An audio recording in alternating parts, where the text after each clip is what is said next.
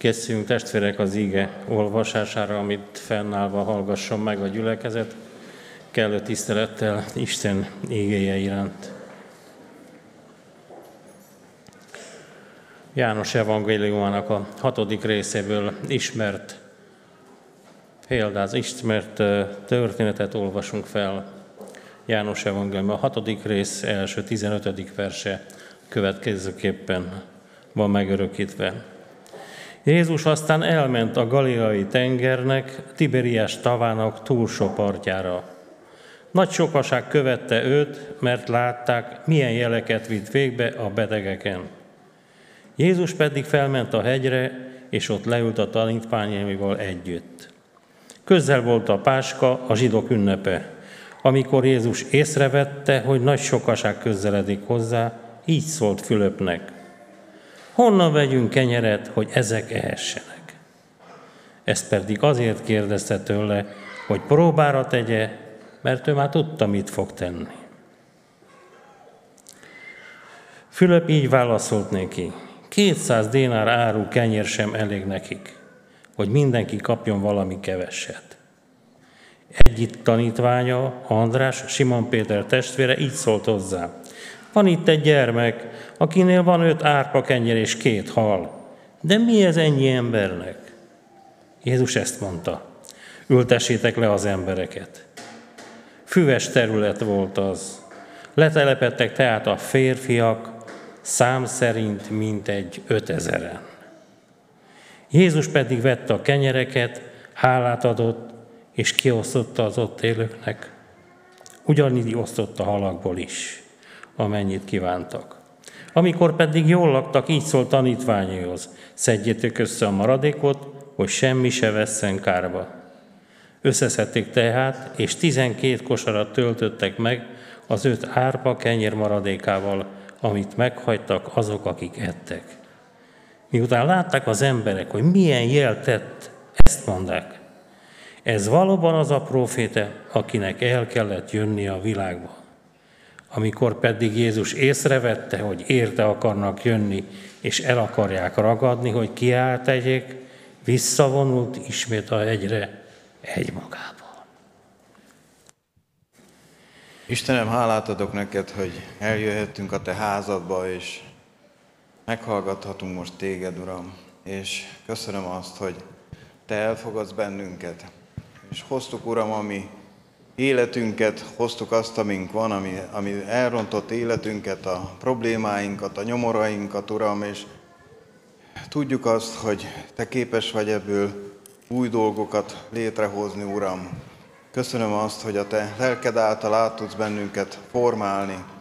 Uram, kérlek Téged, hogy most szólj hozzánk, taníts bennünket, Uram, és kérlek, hogy alakítsd át a mi egész életünket, Uram, hogy tudjunk neked szolgálni. Uram, kérlek, hogy légy itt most közöttünk, beszélj hozzánk, Uram, és adj nekünk hallófület, hogy meghalljuk a Te üzenetedet. Amen. Amen. Gyülekezet foglaljon helyet, a gyerekeket elbocsátjuk, mindenki keresse meg a tanítóját, csoportokat megtalálják, és legyünk figyelmesek Isten igére.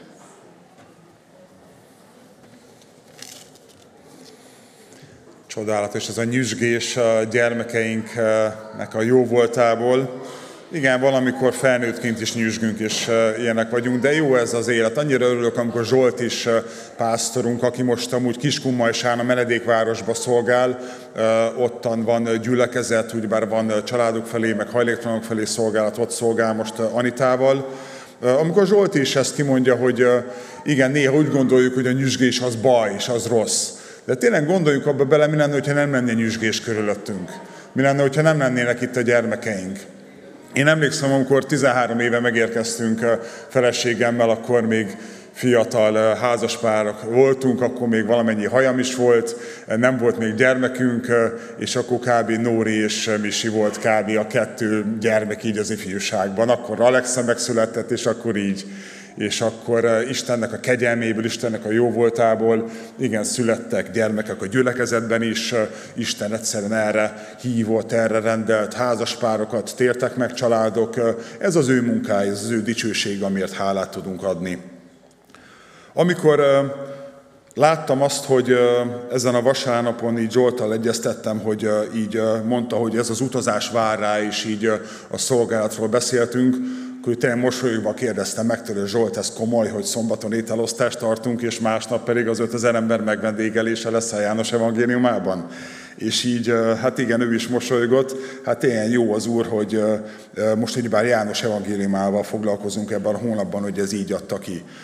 És valóban nagyon nagy hála van a tegnapért, Hát felsorolhatatlan az az elképesztő gondviselés, amit a jó atya mutatott tegnapi nap, és a, a, az öröm mellett én meg is voltam döbbenve tegnap, hogy megmondom őszintén, én ennyi ember személyesen nem láttam még eljönni. Sok ételosztás van, ez már 9. év, a 18. ételosztásunk volt, én ennyi embert nem láttam helyszínre jönni, pedig egy kis hószárningózás, csúnya idő is volt, de egyszerűen Isten úgy munkálta ki a dolgokat. Szóval a nagy áldásban mindig megy utána gondolkozás, hogy hogyan tudunk apró dolgokat finomhangolni, módosítani, máshogy csinálni esetleg, hogy még jobban, még nagyobb bölcsességgel tudjunk segíteni majd a következő hónapban. Február 25-én a hónap utolsó szombatján folytatjuk a dolgot, még egyszer ezen a télen fogunk tartani egyet, és biztos, hogy hát megemelt mennyiséggel fogunk készülni és tényleg hát az önkéntesekért meg annyira hálás vagyok, gyakorlatilag rekord gyorsasággal elkészült minden. Hát emlékszem, 8 órakor betoppant egy anyuka, aki látta a plakátot és jött segíteni. 8 órakor nem volt már neki munka konkrétan. 8 órára elkészült minden. Én ilyet még nem láttam.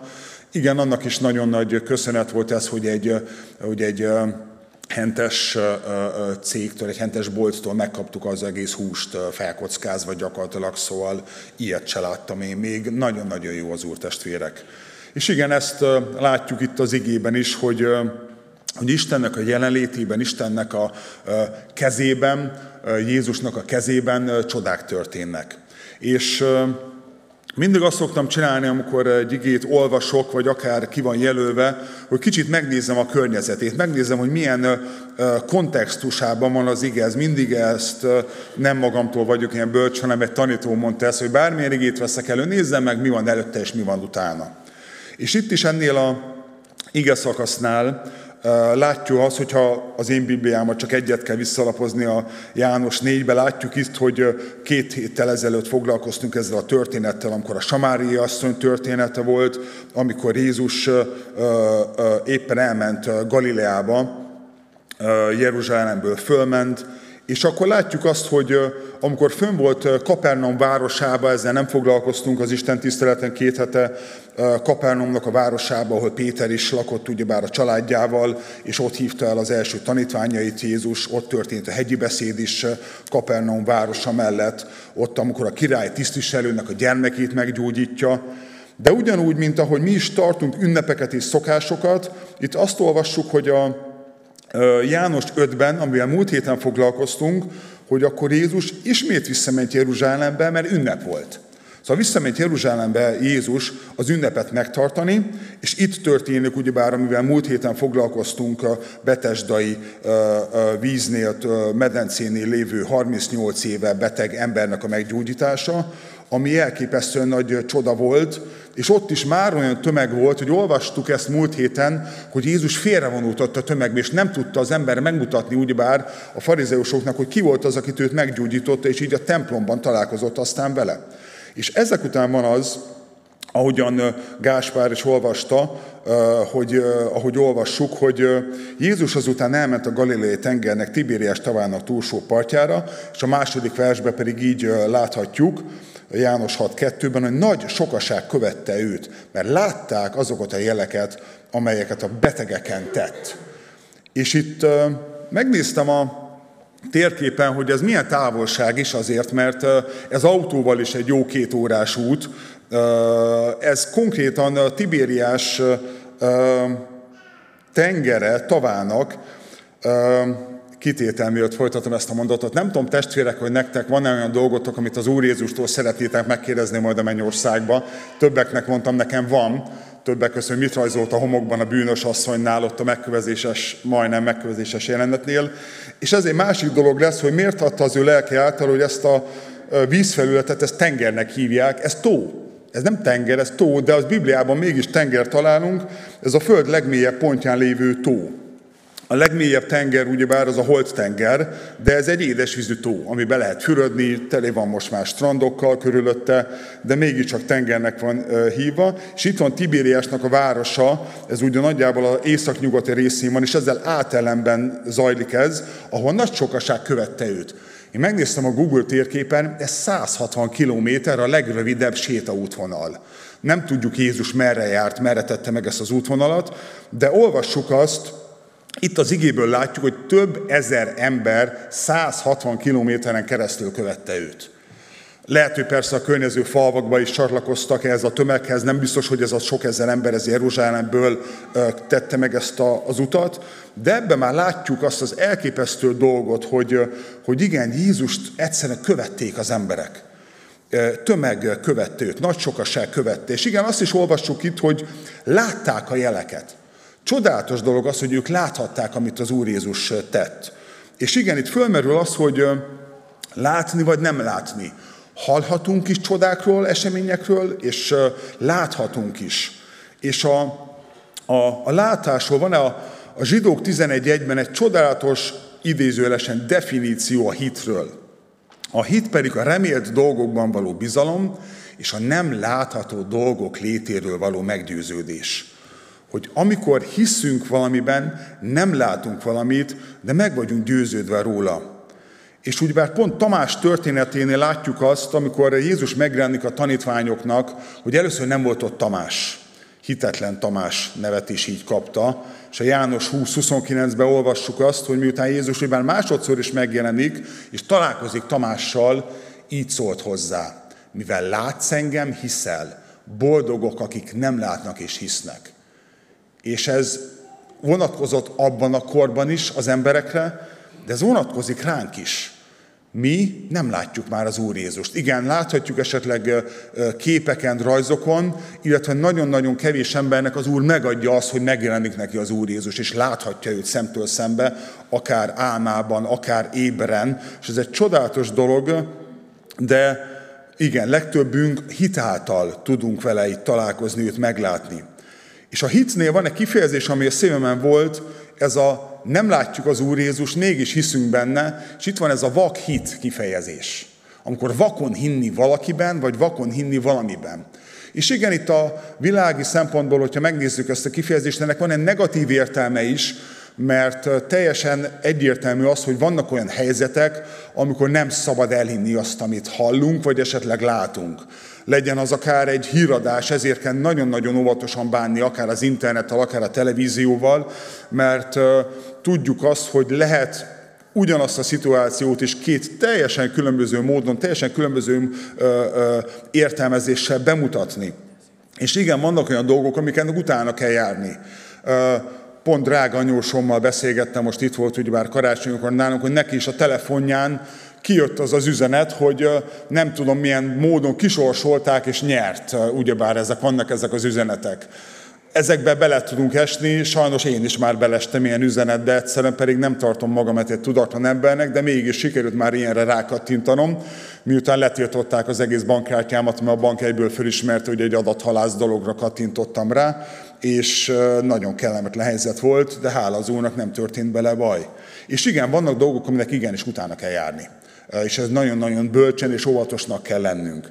Viszont Jézusnak az esetében, ugyebár legtöbben nem találkozunk ő vele, de mégiscsak nem kell, hogy szomorúak legyünk emiatt, mert csodálatos dolog, hogyan János 14.26-ban olvashatjuk azt, hogy a pártfogóról, hogy a pártfogó pedig, a Szentlélek, ezt Jézus mondja, akit az én nevemben küld az Atya, ő megtanít majd titeket mindenre, és eszetekbe juttat mindent, amit én mondtam nektek. Hogy a pártfogó az, aki eszünkbe juttatja Jézusnak a szavait, a pártfogó, a Szentlélek az, aki fel tudja fedni a teljes igazságot, fel tudja fedni nekünk Jézus Krisztust. Mert értelmszerűen tudjuk azt nagyon jól János 14.6-ban is, amikor Jézus mondja, hogy én vagyok az út, az igazság és az élet senki sem mehet az atyához, csak is én általam. Szóval magyarul, amikor a Szentlélek felve, felfedi nekünk a teljes igazságot, azok, az maga Jézus Krisztus. Igen, most már harmadik gyereknél megírtuk a szakdolgozatunkat, és most már diplomás bölcsészként mondhatom, hogy elméletek bölcsembernek kéne, hogy legyek, de nem vagyok az értelmszeren, az Úrtól kell, hogy én is kérjem a bölcsességet, és hogy az igazságra a meglássam a jó és a rossz között tudjak az ő segítségével különbséget tenni, de a Szentlélekre van szükségem nekem is arra, hogy ő tanítson és formáljon. És legyen bölcsességem akkor ak- akár egy gyülekezeti helyzetben is, amikor valakivel beszélgetek, vagy egy történetet hallok, vagy esetleg a híradóban látok valamit. Látjuk azt itt a János 6-ban, itt a tömeg kapcsán is, amit látjuk, hatalmas tömeg volt, Jézusnak a jelenlétében, Istennek a jelenlétében volt egy vonzás. Igen, voltak azok az emberek, akik látták ezeket a csodákat, és legyalogolták ezt a 160 kilométert, minden elismerésem, ezt még biciklivel is régen tettem meg, ez még kocsival is fárasztó szerintem 160 kilométert, de ezt mind legyalogolni. Van ez a, ez a jó érzés. Pont föl is írtam magamnak Gáspár, annyira csodálatos volt, hogy nem tudom, hogy a lélek által, hiszem, hogy a lélek által mondta azt, hogy köszöntésében, hogy érezzétek jól magatokat az Úr közösségében. Ezzel köszöntött bennünket a Gáspár. És igen, van ez a jó érzés. Sokszor nem tudjuk megfogalmazni, egyszerűen Istennek a jelenlétében, amikor vagyunk, egyszerűen jó. És ezt érezte Péter is, Máté 17.4-ben, ugyebár ez Jézus megdicsőésénél van, amikor Mózes és Illés találkoznak, Máté 17.4, Péter ekkor megszólalt, és ezt mondta Jézusnak, Uram, jó nekünk itt lenni. Ha akarod, készítek itt három sátrat, egyet neked, Mózesnek, és egyet meg Illésnek. Jó nekünk itt lenni. Hát természetesen nem volt erre szükség, hogy sátrat készítsen, de jó. És ezt meg akarjuk őrizni, meg akarjuk konzerválni. Igen, ennek van egy veszélyes, veszélye is, amikor valami jó dolog történik velünk, és ragaszkodni akarunk ahhoz, mert Isten igen, máshogy végez csodákat közöttünk, és máshogy munkálkodik, és ő újat cselekszik, de ez a jó érzés, ez ott van. És én nagyon-nagyon szeretem ezt a régi dalt, ami nagyon a szívemen volt. Ha Isten békéje lakja a szívemet, bár dúlhat vihar ellenem, nagy hittel szívem zengi az éneket, az Úrban, az Úrban jó nekem. És az angolul is így van, hogy it is well in my soul. Jó, jó egyszerűen nekem. És, uh, és igen, ez a jó érzés, ezt többféle módon látjuk a Bibliában is, meg a, meg a körülöttünk is. Egyrésztről pont amikor a, a, ez a zöldséges cégnek a, a vezetője itt volt, és pénteken elhozták a zöldséget, így körbenéztek az imaházba is, és visszajött a családjával, még a gyermekeit, meg az anyukáját is elhozta, hogy lássák itten az ételosztást, és pont, pont amikor így ment a, a, itt volt a tömeg, és ment az ételosztás, itt örömmel tudtunk beszélgetni, és pont nekik mondtam, Bőte Csabának van ez a csodálatos mondatja, hogy, hogy jónak lenni jó. És ez tényleg így van, hogy amikor jót cselekszünk, az, az egy jó dolog. És igen, ezt Salamon úgy fogalmazta meg, hogy aki mást felüdít, az maga is felüdül, de ez egy jó érzés. És igen, ezt megérzik a világi emberek is, mert az alapjától béven az Úrtól van, hogy amikor egyszerűen ezzel a mottóval, ugyebár jótékonysági felhívások vannak általában karácsonykor, az emberek segítenek és adakoznak, mert jónak lenni jó. Ez így van, ez az Úrtól van ez a dolog. És, és amikor az ő közösségében vagyunk, és ezt ezért imádkoztunk, hogy a tegnapi nap is arról szóljon az ételosztásnál, hogy igen, örüljenek a érkezők, vagy azok, akiknek viszünk ételt egy tál ételnek, de az Istennek a szeretetét érezzék meg elsősorban. Mert az a legfontosabb. És igen, látunk olyat is, amikor, mint hogy tegnap is tömegek voltak itt, amikor látjuk ezt az érzést, hogy Istennél jó, ezt meg tudjuk tapasztalni tömegben is. Itt akár a korábban a Bibliában, a hegyi beszédben is látjuk azt, hogy hegyi beszédnél is tömegeket tanította az Úr Jézus. És tömegek tapasztalták meg azt, hogy csodák vannak és helyreállások vannak. De azt is látjuk, és itt a János hatnak is ez a története így végződik, hogy egyszerűen Jézus, amikor észrevette, hogy királyá akarják tenni, elvonult. Ezért vonult el a Golgotára is, bocsánat, nem a Golgotára, hanem a olajfák hegyére is. Vagy ezért vonult el a Getsemáni kertben, az olajfák hegyének a tövébe van imádkozni, hogy egyedül legyen. És ezért van az, hogy a Jézus nem csak a nagy tömegre vágyott, hanem a tanítványaival való közösségre. A szeretett tanítványokkal, hogy időt töltsöm. Többször idézzük ezt a Lukács 22.15-öt, és ez ide is nagyon-nagyon igaz. Amikor Jézus mondta az, mondja azt az utolsó vacsoránál a tanítványainak, vágyva vágytam arra, hogy elfogyasztam veletek ezt a húsvéti vacsorát, mielőtt szenvednék. Vágyva vágyott arra Isten, vágyva vágyik arra az Úr Jézus, hogy itt most ma veled és velem közösségbe legyen. És igen, látjuk azt a mai életben is, hogy jó közösségben, jó nagy tömegben lenni. Amikor egyszer háladó Isten tiszteletet tartunk, vagy ilyen közös bemerítés Isten tiszteletet tartunk, és megtelik az imaház, és beférünk ide nagyjából 300-350-en, és felcsendül egy ének, és egyszerűen itt vagyunk nagy tömegben, az üt, ahogyan a fiatalok szokták mondani, még én is talán fiatal vagyok, annak nagyon nagy ereje van. És éppen ezért van az, hogy csodálatos dolog, amikor eljutottunk most tavaly nyáron többen, akár az ez az a napra is, amikor felekezetek összejöttek az új Puskás Ferenc stadionban, és kb. 40 ezeren ott voltunk, és felemeltük egyhangon Istennek a nevét. Hatalmas ereje van. Igen, a külföldi előadók is nagyon áldottak voltak, de nekem a, a nagyon-nagyon közel volt a szívemhez, amikor akár Pintér Béla vagy más magyar énekek elhangoztak, és az egész tömeg ismerte azokat a dalokat, és énekelték. Ez csodálatos dolog, és igen, itt csodák és helyreállások vannak. Nekem is a, a, többször már mondtam egyszerűen az életemnek az elképesztő sorsfordító eseményét, amikor elmentem egy, az első felház eseményemre, és egy na, hatalmas tömeg volt, és emberek imádkoztak, és, és mellettem megmagyarázhatatlan módon egy tolószékbe érkezett feleség felállt, és tolószék nélkül ment haza nem tudtam megmagyarázni, és egyszerűen újra kellett gondoljam az egész életemet, hogy mit gondolok én Istennek a közelségéről, hogy hogyan lehet az ő közelségébe lenni, mert egyszerűen, egyszerűen nem lehet már máshogy gond, ilyet lát az ember. De azt is látjuk itt az igében is, meg a saját életünkben is, hogy ahogyan Jézus is szeretett a tanítványaival lenni, mekkora áldás, amikor csak ketten vagy hárman félre tudunk vonulni imádkozni. Akár itt az alkalom végén, akár hétköznap estéken, akár egy férfi körben, női körben. Nem kell mindig az a tömeg. És egyedül is Istennek a jelenlétébe, a csendes szobánkba meg tudjuk azt tapasztalni, hogy amikor Isten elé megyünk, abban helyreállás van. 34. Zsoltár 18-19-es vers, és ezt csodálatosan megfogalmazza. Akik az Úrhoz kiáltanak, azokat meghallgatja, és kimenti őket a bajból. Közel van az Úr a megtört szívűekhez, és a sebzett lelkűeket megsegíti. Amikor itt legláttam ezt a feliratot, nagyon-nagyon örült a szívem. Egyrészt nagyon szeretem, amikor a kreatív, amikor valaki kreativitást kap az Úrtól, ilyen gyönyörű dekorációkban, vagy akár az Úr imádságházát ilyen szépen lehet dekorálni. Nem beszéltünk össze, hogy ez az igevers el fog hangozni. Nekem is ezt az igét Isten nagyon a szívemre helyezte, hogy azt hozzam elétek. És ez a közelség.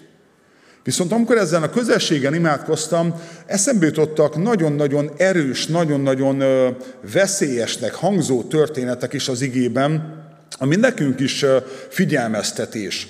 Mert értelmszerűen el tudunk azon gondolkozni, hogy én, mint halandó ember, hogyan fogok az Úrhoz közel kerülni. A mindenható Istennek a közelségében az Úrnak a félelméről olvasunk és hallunk többször. És ez így van, az urat félni kell testvérek. Sokszor mondjuk, és ebben van ebben is igazság, hogy igen, hogy Jézus hű jó barát. Igen, Jézus a hű jó barátunk is tud lenni. De ő az, aki elé az ítélőszék elé oda is fogunk állni, és számot teszünk mindenért, amiről Józsi, Józsi testvérünk is beszélt. És elképesztő kettő igei történetet is akarok elétek hozni. Az egyik a, a 2 Sámuel 6-ban, amikor a szövetség ládájáról van szó, és egy ünnepi időszak van, a korábbi idő, igeversekben olvassuk azt, hogy Dávid is a ö, ö, testvéreivel táncol Istennek a jelenlétében, viszont mi történik? Egyszer csak megbillan a szövetség ládája.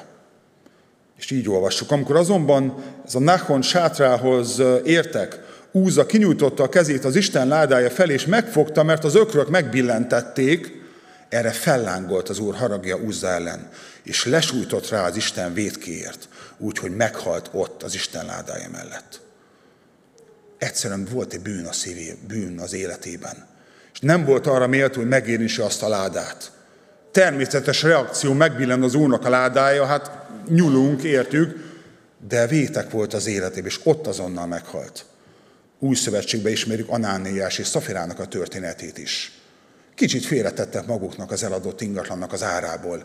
Kicsit mást vallottak be a tanítványoknak, hogy más pénzt kaptak. Egy önkéntes felajánlásnál hazudni próbáltak, kicsit, hogy jobb legyen nekik. Mert megérdemlem, ez azért csúran cseppenjen nekem is valami, nem? És ott helyben a tanítványoknál meghaltak. Na most akkor én, mint Gurbán Péter, hogyan akarok Isten jelenlétébe menni? Elmondhatom azt, hogy nekem nincs bűn az életemben?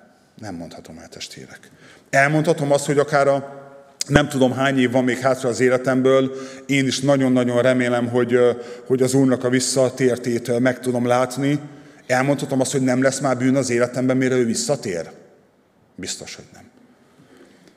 Viszont, és igen, ahogyan a, tényleg Józsi is uh, uh, elmondta azt, pont azt az ige szakaszt, ami nekem is a szívemben volt a Máté Evangélium a végén, az utolsó ítélet, az nem lesz egy vicces dolog.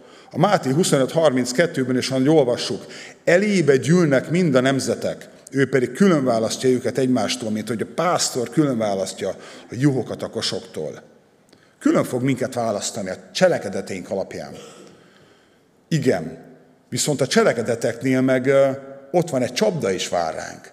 Mert igen, hogy a cselekedetek alapján, akkor elgondolkozhatunk az, hogy jó, na akkor még szervezzek nem tudom mennyi ételosztást, meg még osszak ruhát, meg látogassak meg, és hogyha megvolt a heti három látogatásom, azért álljak ki, esetleg tegyek róla bizonságot, vagy posztoljam a Facebookon, bocsánat, hogy kisarkítom ezeket a dolgokat, de tudunk ilyeneket tenni sajnos, és és hogyha megvan bizonyos cselekedett darabszám, a napi nem tudom hányszori ima, meg a heti imaházba való járás, akkor jó leszek, akkor nem kell félnem, ha visszajön az Úr.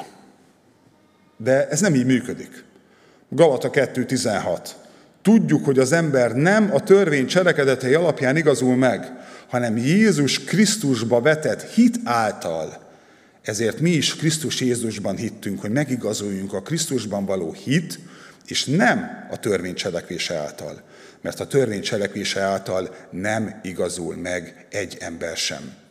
És igen, itt a törvény van, de ugyanúgy ezt lehet a szokások szót is belerakni, hogy szokás eljönni az imaházba, szokás ezt a jó cselekedeteket tenni, és akkor az nekünk jó lesz. De nem. Hit által. Hit által tudunk. És amikor majd meg kell állni az Úr Jézus előtt, itt egy másik régének volt nagyon a szívemben, ezt is nagyon jól ismerjük. Mikor a sátán megkísért, és vádol megbánt bűnökért, Jézusra nézve, nézek, áldom őt, a bűneimből megmentőt. Ő halt meg minden vétkemért, bűntelen a bűnösért. Isten a bíró felmentett, Jézusra nézve engedett. Jézus Krisztus által van bármilyen lehetőségem is megállni majd a trón előtt. És igen, Jézus Krisztus az, aki visszatér majd ítélni élőket és holtakat. És viszont amikor ebbe gondolkozunk, értelmszerűen lehet egy félelem a szívünkbe. Viszont nagyon-nagyon fontos itt kettő dolgot kiemelni. Egyrésztről azt, hogy nem szabad megengedni azt, hogy a félelem legyen úrá rajtunk. Mert lehet az, hogy megtérésünknél megtértem, ben vagyok az Istennek az országában, ez most itt jó, ezt most akkor itt konzerváljuk, ezt őrizze meg ezt az állapotot. Tudjuk nagyon jól a talentumoknak a történetéből, hogyha Isten rád bíz valamit, az használnod kell. Bármilyen talentumot ad, azzal neked élned kell, és nem szabad elásni. Nem szabad azt elásni. És igen, pont itt a János 6-ban is csodálatos ez a rész, amikor próbára teszi ugyebár Jézus Fülöpöt, hogy hogyan tudják megetetni ezt a tömeget, és amikor András jön, és kiderül az, hogy ott van egy kisgyermek, az öt kenyérrel és a kettő hallal. Mi az egy ekkora tömegnek? Semmi. És ugyanúgy a gonosz neked is az életedbe kísértet arra, hogy ki vagy te. Mi van a te életedbe? Esetleg van egy nagyon egyszerű munkád, nagyon szűk családi köröd, alig ismersz esetleg néhány embert, nincs olyan nagy kapcsolatrendszer, nincs annyi Facebook ismerősöd, bármilyen módon tud minket támadni az Úr, túl fiatal vagy, túl idős vagy, ki vagy te, csak ma érkeztél meg a gyülekezetbe egy hete, annyi ilyen támadás lehet. Ki vagy te azért, hogy te valamit is Istennek a lába elé lerakjál. De ez nem így van. Mert Isten mindenki tud használni. Ezt a kisgyermeket az Úr Jézus tudta használni, aki ott, abban a percben ott volt nála kettő hal és öt kenyér. Nem volt hosszú évek óta egy hatalmas tanítvány, egy hatalmas tanító, egy hatalmas proféta, hanem abban a helyzetben, abban a pillanatban ő volt ott.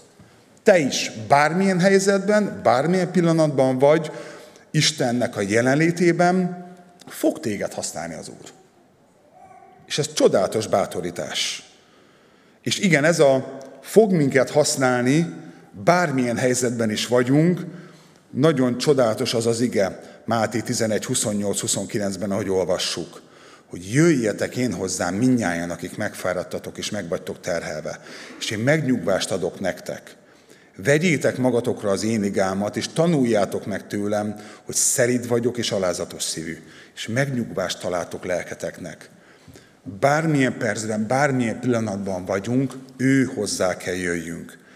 És igen, a 28. vers közel áll a szívünkhöz, utána sokan remélnénk, hogy egy jó, kényelmes, keresztény fotelek, keresztény kanapé, keresztény élet fog minket várni, amiben hátra tudunk dőlni, belesüppedni abba a keresztény kanapéba, és utána az majd fölemel minket a mennyországba. De hát ez nem így van. 29. versben, hogy tényleg olvassuk, hogy szolgálat, iga. Igen, és ezt az igát, ezt húzni kell. Ezt a szolgálatot, ezt végezni kell. És Természetesen ennek az éremnek is itt két oldala van, mert ahogyan már beszéltem róla, itt nem a cselekedeteknek a darab számáról van szó, hogy akkor ezt muszáj csináljuk, csináljuk, csináljuk, mert ezt mindig is csináltuk, és volt erről szó, hogy a gyülekezetbe elétek is hoztuk, amit az előjáróságban végignéztük a, a növekedésnek a, a szóló nagyon áldott könyvet, hogy van az a szolgálat, vagy metaforikusan az a szekér, amit tolunk, csinálunk, mert ezt a szolgálat ment, de amikor az Úr már más szolgálatot tervez, ennek a szekérnek idézőjelesen, ez olyan, mint egy szögletes kerekű szekér. De ezt még toljuk, mert ezt csináljuk, ez mindig is így ment, ennek így kell mennie, de az Úr már máshol munkálkodik. És ezt nem vesszük észre, toljuk azt a szögletes kerekű szekeret, azt is lehet tolni, de nem könnyű, abba garantáltan bele fogunk fáradni, meg fogunk keseredni, és egyszerűen teljesen elfáradunk. De Istennek nem ez a terve. Figyelni kell mindig ő. És ő mondja, hogy nem látjátok, én újat cselekszem. Isten munkálkodik körülöttünk. Ezért kell nekem is borzasztóan az Úrra figyelnem. Van olyan, a szociális munkában is csak hogy saját példát mondjak, csináltam, csináltam valamit, és előbb, egy idő után nem éreztem Istennek a békességét és az örömét benne. Éreztem, hogy ezt csinálom, mert ezt mindig is így csináltam, de nem éreztem az Úrnak a békességét és az örömét. És az jelent valamit. Ti saját életetekbe is bátran vizsgáljátok meg, bármilyen szolgálatot végeztek. Egyrészt tudjuk azt az igéből is, hogy megvolt a pihenőidő. Akár a hétben is, hogy hat napon át dolgozza, a hetedik nap pihenj meg, de ott volt a jubileumi év, amikor a hetedik esztendőben nem vetettek, nem arattak, hagyták pihenni a földet, és abból a termésből éltek, amit hat napon át kaptak. A pihenésnek az éve. Ez bátran figyeljetek erre a saját életetekben, mert aki nem tartja meg a pihenésnek a napját, vagy a pihenésnek az évét, az vissza fog ütni. És a szolgálatainkban is. És pontosan, amikor a saját szolgálatunkban vagyunk, ez a kép nagyon-nagyon erősen a héten a szívemen volt, amikor Szóval te, ahol te vagy, és amit te csinálsz, a kincs szó volt nagyon a szívemen. Hogy az, amit te csinálsz, az Istentől kapott kincs.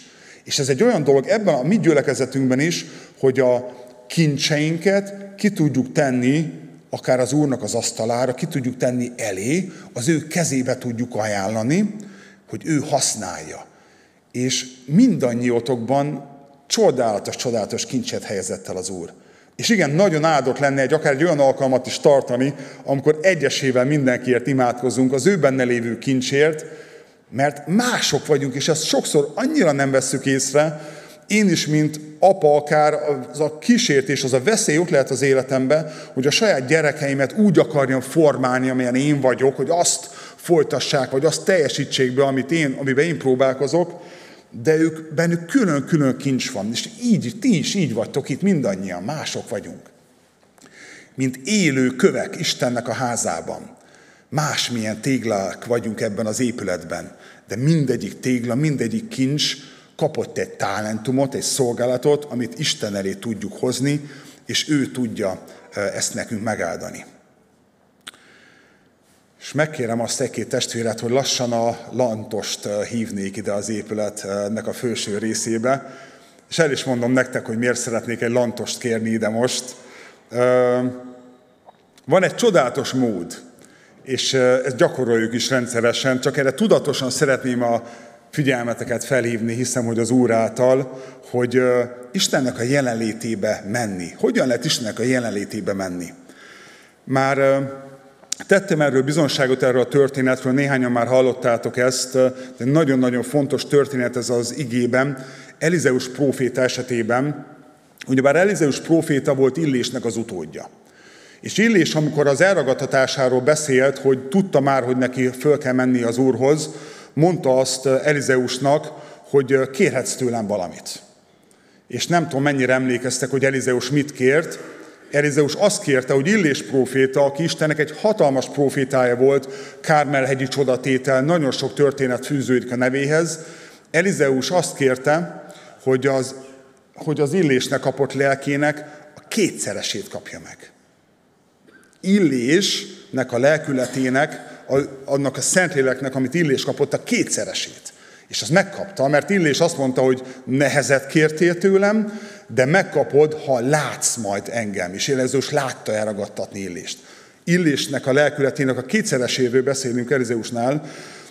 Igen, az ő életében azért olyan is volt, hogy amikor vándorolt, fiatalok kigúnyolták őt, a nézése, meg a, nem, nem tudjuk, hogy pontosan mi miatt, de gúnyolódtak rajta fiatalok, ami után Elizeus megnyilvánult, erre előjött egy medve a bozótosból, és a fiataloknak annyi volt. Vannak itt azért kemény történetek, de Elizeus elképesztő csodákat tett, és a királyok könyvében van egy nagyon kemény történet, a, a királyok második könyvében, ez egy olyan időszak, amikor Izrael királya, Joám, Moab ellen háborúzik, és megy tanácsot kérni Izraelnek a profétájától, hogy mi legyen egy háborús helyzetben. Elizeusnak nem nagyon volt kedve segíteni, és meg is mondta a királynak, hogy menjél el a saját profétáidhoz, engem hagyjál békén, nem fogok neked segíteni. De, de aztán végül beadta a derekát, és itt uh, olvassuk a kettő királyok 3.15-ben is, hogy uh, amikor Istennek a jelenlétébe akart menni Elizeus, és Istennek egyszerűen a látását, a kijelentést kérte, akkor ezt tette. De most hozzatok ide egy lantost. Amikor a lantos játszani kezdett, az úr keze megérintette a profétát. És pontosan ez az, amit láthatunk akár Dávidnak az életében is, Sault gyötörte a gonosz lélek. Viszont Dávid, amikor a hárfáját pengette, a hárfáján játszott, ott volt Istennek a jelenléte, és, és Saul az megnyugodott. És pontosan ez az, amit akár itt is most a dicsőítésben megtapasztalhattunk, amikor jó Isten jelenlétébe lenni. És ez az, amiről szól akár ez a régi ének is, amit idéztem, hogy az Úrban jó nekem, mert jó egyszerűen az ő jelenlétébe lenni. És ez az, amire akarlak titeket is bátorítani, hogy bármilyen helyzetben vagyunk, bármilyen helyzetben vagytok, legyünk akár egy szolgálatban, és érezzük a, a fáradtságnak a jeleit, a fáradtságnak az érzését. Legyünk akár egy, egy nyüzsgő helyzetben, akár mint tegnap az ételosztáskor, itt volt nyüzsgés, és, és igen, a nyüzsgésnek van egy, van egy pörgése, és van, egy, van, egy, van a szolgálatnak egy ritmusa, ebben is meg kell találni az elcsendesedést. És igen, vannak alkalmak, amikor nagy tömegbe vagyunk, akár itt a gyülekezetben, akár bármilyen ökumenikus, vagy bármilyen nagy tömeges alkalmon, szükség van arra, hogy el tudjunk csendesedni. Az Úr Jézus ezt tudatosan gyakorolta. Tudatosan fölkelt hajnalban, és elvonult az olajfák. Tudatos volt abban, hogy elvonuljon imádkozni. És pont ahogyan a bizonságtételből is elhangzott, ha, ha megvan ez a tudatosság bennünk, és megvan ez, hogy ö, ö, tudatosan oda tudunk figyelni az atyára, akkor ezek a csatornák, Isten és köztem, ezek a csatornák tiszták. És egyszerűen mondja azt az ige is, hogy, hogy ha Jézusba vagyunk, akkor élő vizeknek a folyamai tudunk lenni. Az az élő víz, ami fölülről jön, rajtunk keresztül másokhoz tudunk élő vizeknek a folyamai lenni. És remélem nem sokára megérkezik a lantosunk, lentről jön a gyermekek között szolgál a lantosunk, gyere lantos drága. És erre akarok titeket bátorítani, hogy ahogyan a lantosunk elkezd játszani, ezt a, amit már énekeltünk ma, ez a Szívem telve van veled című ének. Egyszerűen csak megkérlek, drága Lantos, hogy kezd el nagyon halkan és lágyan pengetni, és bátorítalak titeket arra, hogy itt is majd kettesével, hármasával fogunk imádkozni, mint ahogy azt már hetek óta gyakoroljuk, hogy minél többen tudjunk a imádságba részt venni. Kicsit imádság előtt még hunjuk be a szemünket, testvérek, és ahogyan, ahogyan egyszerűen a, a lant is szól, a gitár is szól, ahogy becsukjuk a szemünket, és természetesen, hogyha egyedül vagy, akkor bátran imádkozzál egyedül, de így kettesével, hármasával össze tudunk fordulni. Azt kérd az Úrtól, hogy Uram, hogyan áldjam meg a másikat, és egyszerűen áld meg azt, aki melletted van. Áld meg azt, hogy, hogy ismerje föl, mi az a kincs, amit Istentől kapott. Mi az a szolgálat, amit Isten a szívére helyezett. Ha benne van már egy szolgálatban, akkor az Úrnak a frissességével áld meg. Ha a szolgálatát keresi, azzal áld meg, hogy találja meg. Ha fáradt, akkor pihenéssel áld meg. Ha egyszerűen nem tudod, hogy akár kiül melletted, akkor egyszerűen csak az Istennek a jelenlétével áld meg. Hogy Istennek a bölcsessége, Istennek a közelségével áld meg. Hogy ő rá tudjon figyelni. És így imádkozunk kettesével, hármasával. Egyszerűen miközben szól a land, szól a gitár, imádkozzunk a másikért.